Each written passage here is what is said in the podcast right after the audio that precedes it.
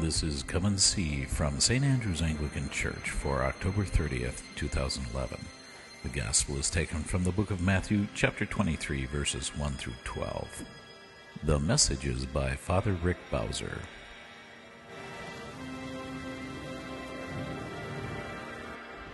In the name of God the Father, and the Son, and the Holy Spirit. Amen. now I understand why Father Ron wanted me to have a homily this morning instead of a sermon, you know. Maybe keep it down to 10 minutes or something. Never done that before. Um, it was about mm, Wednesday, Thursday this week when I realized that um, I was going to be preaching three sermons, this, three services this morning, in that they had made the Wisconsin game at 8 o'clock. And so last night at about 11 o'clock, when I was sitting there and it was 37 degree weather, yelling my head off, and I went to bed last night, I didn't have a voice. And so I asked the Lord, I said, Lord, I'm going to need a voice tomorrow morning, or I'm going to have to call Father Ron. So I have a voice so far, so we'll, we'll see how it goes. And by the way, it was a good outcome if you all watch the game. it was a lot more fun being in the stadium last night than it was up in Wisconsin last year, that's for sure. Uh, our scriptures this morning from Joshua, Psalm 43, Thessalonians, Matthew. Um,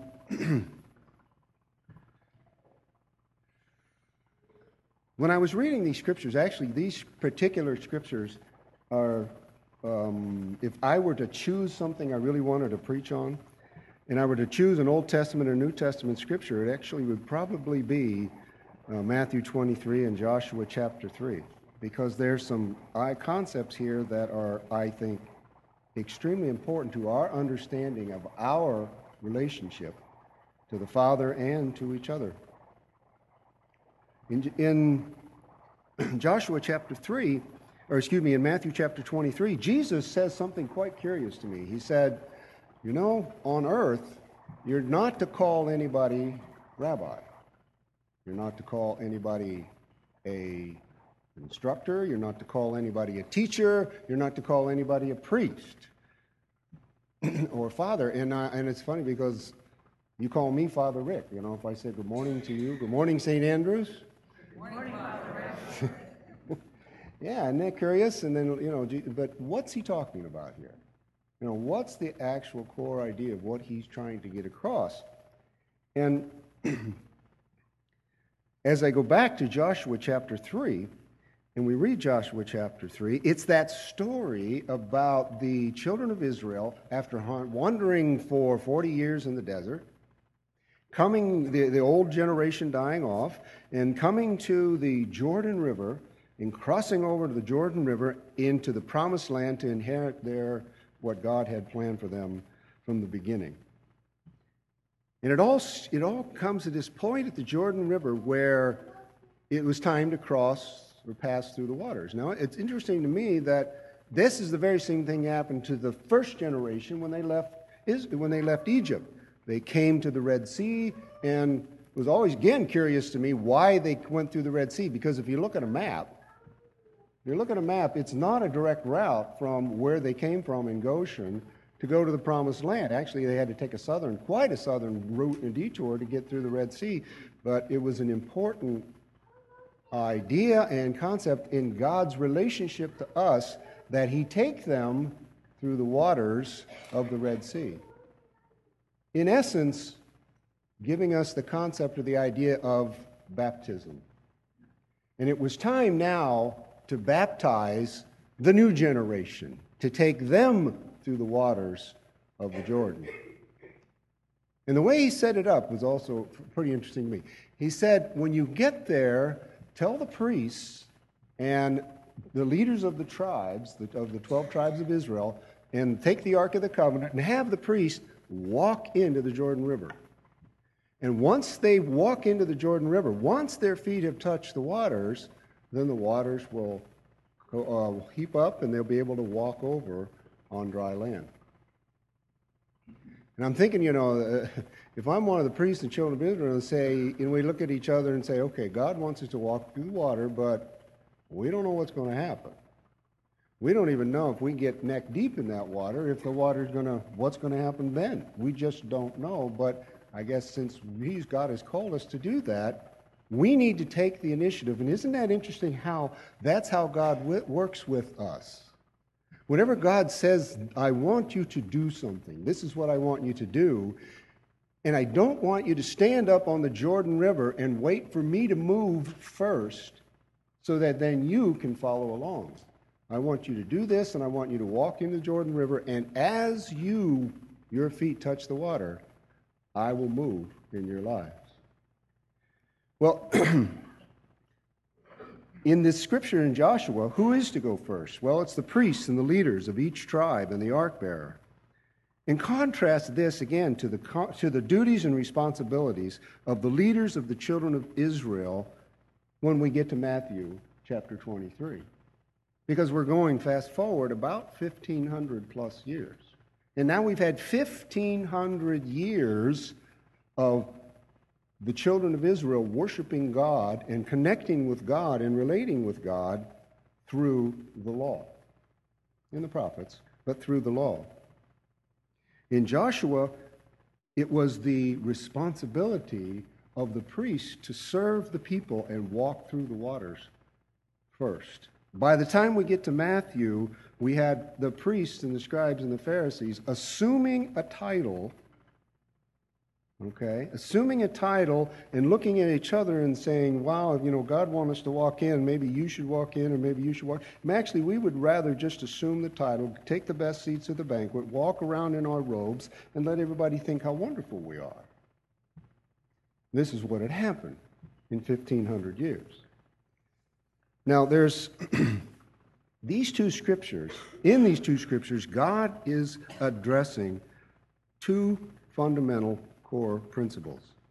Well, actually, it's three, but three would be a sermon, and this is a homily. So, we're going to talk, first of all, about the two fundamental um, issues, core principles that Jesus is addressing in the scripture. First one is this that the world in which we live, all of us, the world in which we live is fundamentally hierarchical. Now, the word hierarchy is from the Greek hierarchika, which means the leader of sacred rites. And each of us occupy a position in these hierarchies. We all do. And then these, hier- these hierarchies, once they're formed, we call these systems. So we have systems of religion, we have systems of education, we have family systems, we have governmental systems, and they are all based upon a hierarchy. Meaning that there are a few people at the top, it kind of goes out like a triangle, and they govern those who are underneath. Jesus mentions four of these systems when he talks about the rabbis or the religious systems, the teachers, the educational systems, fathers, which are family systems, instructors, which are any relationship we have between those in the, up in the hierarchy and those who are down in the hierarchy. Now, there's not something we need to remember that when Jesus talks, there's two things that are happening. First, Jesus is speaking to a current crucial situation in the world in which he encounters. That's what's happening here in Matthew 25. In this case, it's the actions, the activities of the scribes and the Pharisees, and in their relationship to the people within the religious system of Judaism of the first century. This is what Jesus is addressing here in Matthew 25. And secondly, we need to remember that when Jesus speaks throughout Scripture, throughout the New Testament, whenever he's talking to us, we need to understand that He is God Himself, and that when He speaks to current situations, He is talking about what is God's original intent. What was God's original intent? When He set up, or when these hierarchies came into being, family systems, economic systems, religious systems, what was God's original intent? And so when he speaks into the current situation and he talks about God's original intent, there's always this tension between the two. Because what's happening and what God's original intent is there seems to be a gulf, a valley, a discrepancy between the two. And Jesus says that, yes, I had to give you the law in order for you to understand what, I, what I'm trying to say in terms of what's in your best interest. But you've taken the law, and instead of listening and understanding my original intent and the spirit of the law, you've begun to worship the law itself. And your hearts have become hardened. So here we have two things we have the hierarchical system, and we have the laws that govern that system. And by the time of Christ, 1500 years later, this hierarchical system was now governed by the scribes and the Pharisees and the religious leaders. Now, since the fall of man from the garden, all earthly systems and all earthly systems, including these that the Jews had adopted, these hierarchical principles, was the principle of rule over. So whoever was on top of this system, they ruled over those that were in that system. But remember, that was a result of the fall, and it was never God's original intent. And so that means that the people down in the hierarchy were responsible to serve and sacrifice for the people who are on top of the hierarchy. That was the way the rule over system worked. That was the, the way that the Pharisees and the scribes were operating in this religious system. The whole patriarchal system was set up this way. So here's core principle number one Jesus is saying this was not God's original intent. that his original intent was it was the responsibility of the one at the top to serve those whom they govern. He takes the whole rule over principle and turns it on his head in saying those who have been given that position of leadership are now responsible to serve those who they are governing.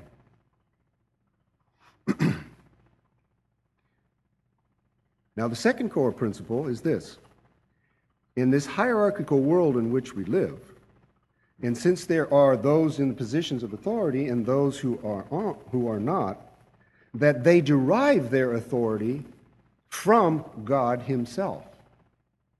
So those who are in those positions of like the religious leaders, they derived their authority. They derived their position. They derived what they had as the head of that, that religious system. They derived their, that from that authority from God Himself. The creator, the sustainer, and the redeemer of all that is seen and unseen. Now, think about this for a second. In our earthly systems, for example, the family systems, we're born into them as children. In other words, we're down line. But we grow up to be parents in charge of our own families. We go to school and we are students, but some of us grow up to be teachers. And anyone in any system at the bottom of that system or lower down in that system can attain the top position in that system. However, in our relationship to God, who is the ultimate authority, we don't ever get to be God. That's the only system, our relationship to Him, where we don't get to be number one. We don't get to the top of the hierarchy. And it's probably in our best interest that we not do that. Because you see, Satan himself, Lucifer himself, tried to attain that position. He would usurp God's throne, and for that, he was cast out of heaven. And then in the garden, Adam himself joined in that rebellion, would have usurped God's throne. And as it turns out, it was neither in Lucifer or Adam's best interest to do that. But here's the thing God himself does not sit on his throne, issuing edicts, punishing disobedience, engendering guilt. That's not what he does. He takes, in trying to explain all of this to the people of his day, Jesus is turning this whole rule over concept that had ruled the world from the beginning of time on its head. He says, the first, whoever's at the top, will be at the bottom. The first shall be last. He says, the greatest shall be the least. And in order to be in that position, one must be a servant. God implies this to himself. In that in chapter Romans chapter 5 verse 8 he says God showed his love for us. God himself, the creator and sustainer of the universe, the, the, the, authority over everything. God showed his love toward us in that while we were yet sinners, Christ died for us. He tells us that Jesus didn't come to rule over, he came to serve, to seek, and to save those that were lost. And so here's core, eh, principle number two that in the end, there's only one ultimate and final authority, and that's God. And when earthly authorities defy, rebel, or against him, or ignore his original intent, that he himself will hold them responsible, that he himself will defend and affirm and heal those who have been ruled over through abuse and neglect and that he will sustain all of this by his power of his Spirit. Not by might, not by power, but by my Spirit, saith the Lord. And you know what? I'm kind of glad it's set up that way. I'm kind of glad that he's in charge and that he is always and always and everywhere will act in my best interest. I think it came to really to, to roost, home to roost with me and I've told this story before, but it's, it's just perfect for this particular place in my sermon. It's the story of my daughter Annie, my oldest, who is the definition of a strong willed child. Um, I mean, I realized when she was like three years old that, um, you know, she was going to be a handful. And that uh, I set out to break her will and shape it to mine that wasn't going to be in her best interest, and I might lose that battle. Have any kids like that? Or maybe you were a kid like that. I don't know. But so Annie grew up, and uh, I tried to be the best dad to her I could. But she came to me, she was about 12 years old. She came to me one day and she said, Dad, all the girls in our class are going to ride their bicycles over to the Pony League field and watch the boys play baseball. She said, Can I go? Well, you have to understand, at the time I was working for Children's Services. I was a child welfare investigator, and I knew about that part of town. And that was not where I wanted my daughter riding her bicycle. And so I said to her, Annie, no. You know, you, you, didn't say, you didn't say to Annie, well, I don't think so, or talk to me later. You said, no. Okay, clear? No. Okay, okay, Dad.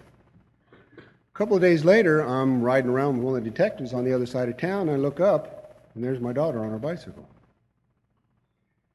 And I said to the detective, Yeah, that's my daughter. She's over here. She's not supposed to be, and I need to talk to her. So we pull up next to her and roll down the window. And, you know, can you imagine your dad pulling up in a, you know, uh, unmarked police car with a detective, and she's busted on the wrong side of town. And I said to her, one, I just said to her, I said, Annie, go home.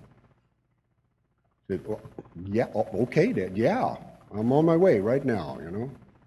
If you hear Annie tell the story, she said from the time I told her to go home and I got home with probably the longest four hours of her life. But I got home and I got came in the house and I said to Annie, I said, Annie, I want you to get in the car. So she went, she got in the car, and we drove over to the Pony League field. But on the way to the Pony League field, I said, You see that house? I said, I was in that house three nights ago. They busted that house for drugs. I removed three children from that house and had to put them in custody of the, of the state. I said, See that house? There was a domestic violence case and a shooting in that house about six months ago. And I pointed out a half a dozen houses on that side of town, and I said, Annie, that's why I don't want you over here, because if you ride over here against my permission, without me, you ride out from underneath my protection. I can't protect you over here by yourself if I don't know you're here. And I, and, and I remember driving home that day from taking her and thinking to myself, this must be just a little bit how God feels about us. How we constantly ride out from underneath His authority and His protection and His provision for our lives. And like I said, I'm kind of glad that He is in charge.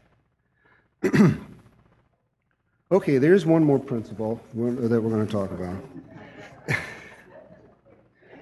that is, that in this story, one of my favorite parts of the story is that the, here in this story in, in, um, in Joshua chapter th- 3, we have the symbolic action of accepting and acknowledging God's authority in our lives. And the symbolic action is that act of passing through the waters. This predates the whole concept of baptism that has come to us in the Christian church. The baptism began with the children of Israel as they walked through the Red Sea. And then the children of Israel walking through the Jordan on dry land. And then Jesus himself coming to the Jordan River to be baptized. And our following him through our own waters of baptism. And the intent here, I'm, not necessarily commenting here about infant baptism versus believer's baptism, or immersion, or pouring, or three times back, or one time forward. I'm not talking about that. That's legalism. I'm talking about the baptism results of this baptism on the condition of our hearts. That's what it's all about. It's the symbolic act of our accepting and acknowledging God's authority and His rule in our lives. And in the end, as he says in Matthew 23, verse 11, the greatest among you must be your servant. Whoever promotes himself will be humbled, and whoever humbles himself will be promoted. Amen. You were just listening to Come and See. Come and See is a production of St. Andrew's Anglican Church in Lewis Center, Ohio. St. Andrews is also available online at www.standrewspolaris.org. Please join us again when we invite you to come and see.